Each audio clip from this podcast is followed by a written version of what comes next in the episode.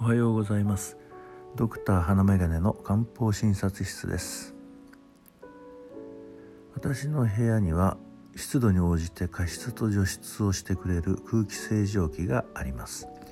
最近まではだいたい除湿機として働いていたのですが久々に乾燥しているから加湿する水を入れろアラートが鳴りました。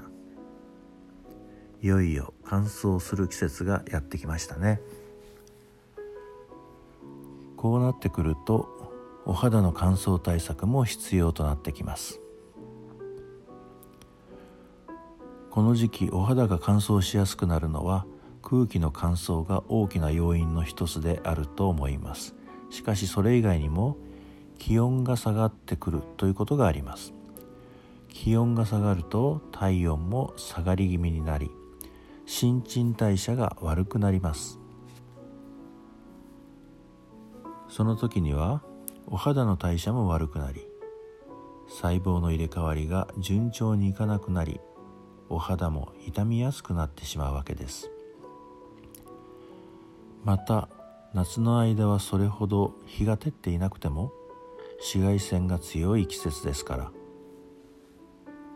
この時期に来てお肌へのダメージも効いてくるかもしれません。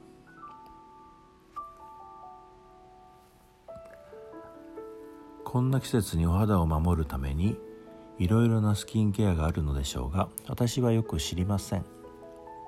個人的にはあまりゴシゴシ肌をこすったりしないようにしてたまには医療用のクリームやローションを塗るということをするぐらいです。その他は一般的な養生として疲れをためずによく眠るといったところでしょうか。もちろん私の好きな漢方薬も役立ちますよ。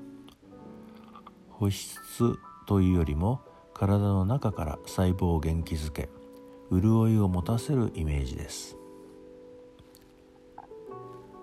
カサカサお肌の場合漢方的にはお肌の栄養が足りていない血虚血虚と捉える場合が多いです。これに対する基本処方は始末糖始末糖になります。血を補うとともにその巡りを良くしてくれます。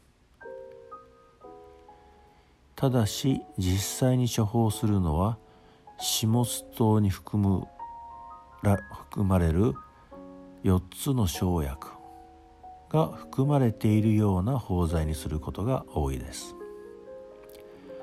例えば陶器因子があります。陶器因子は老人の乾燥性皮膚創用症によく使われますが皮膚が薄くなってカサカサしてかゆみのためにかきむしるといった時に使えます。お肌だけでなく全体的にお疲れさんの方には従前大補糖従前大補糖を使います。これも下津糖をベースにした処方です。気力体力を増進しお肌の張りも出てきます。これらが代表的な処方ですが漢方薬は体全体の状態に合わせて処方するものですから人によって全く違ったアプローチをする可能性があります。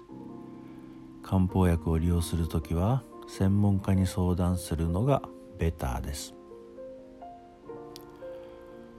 また重症なアトピー性皮膚炎の方などには西洋薬も必要となってきますから皮膚科受診も必要となりますね。お部屋の湿度に気を配りつつお肌のカサカサ度もチェックして必要なら漢方薬の助けを借りて乾燥する季節を乗り切ってください。さあ今朝は日曜日の朝。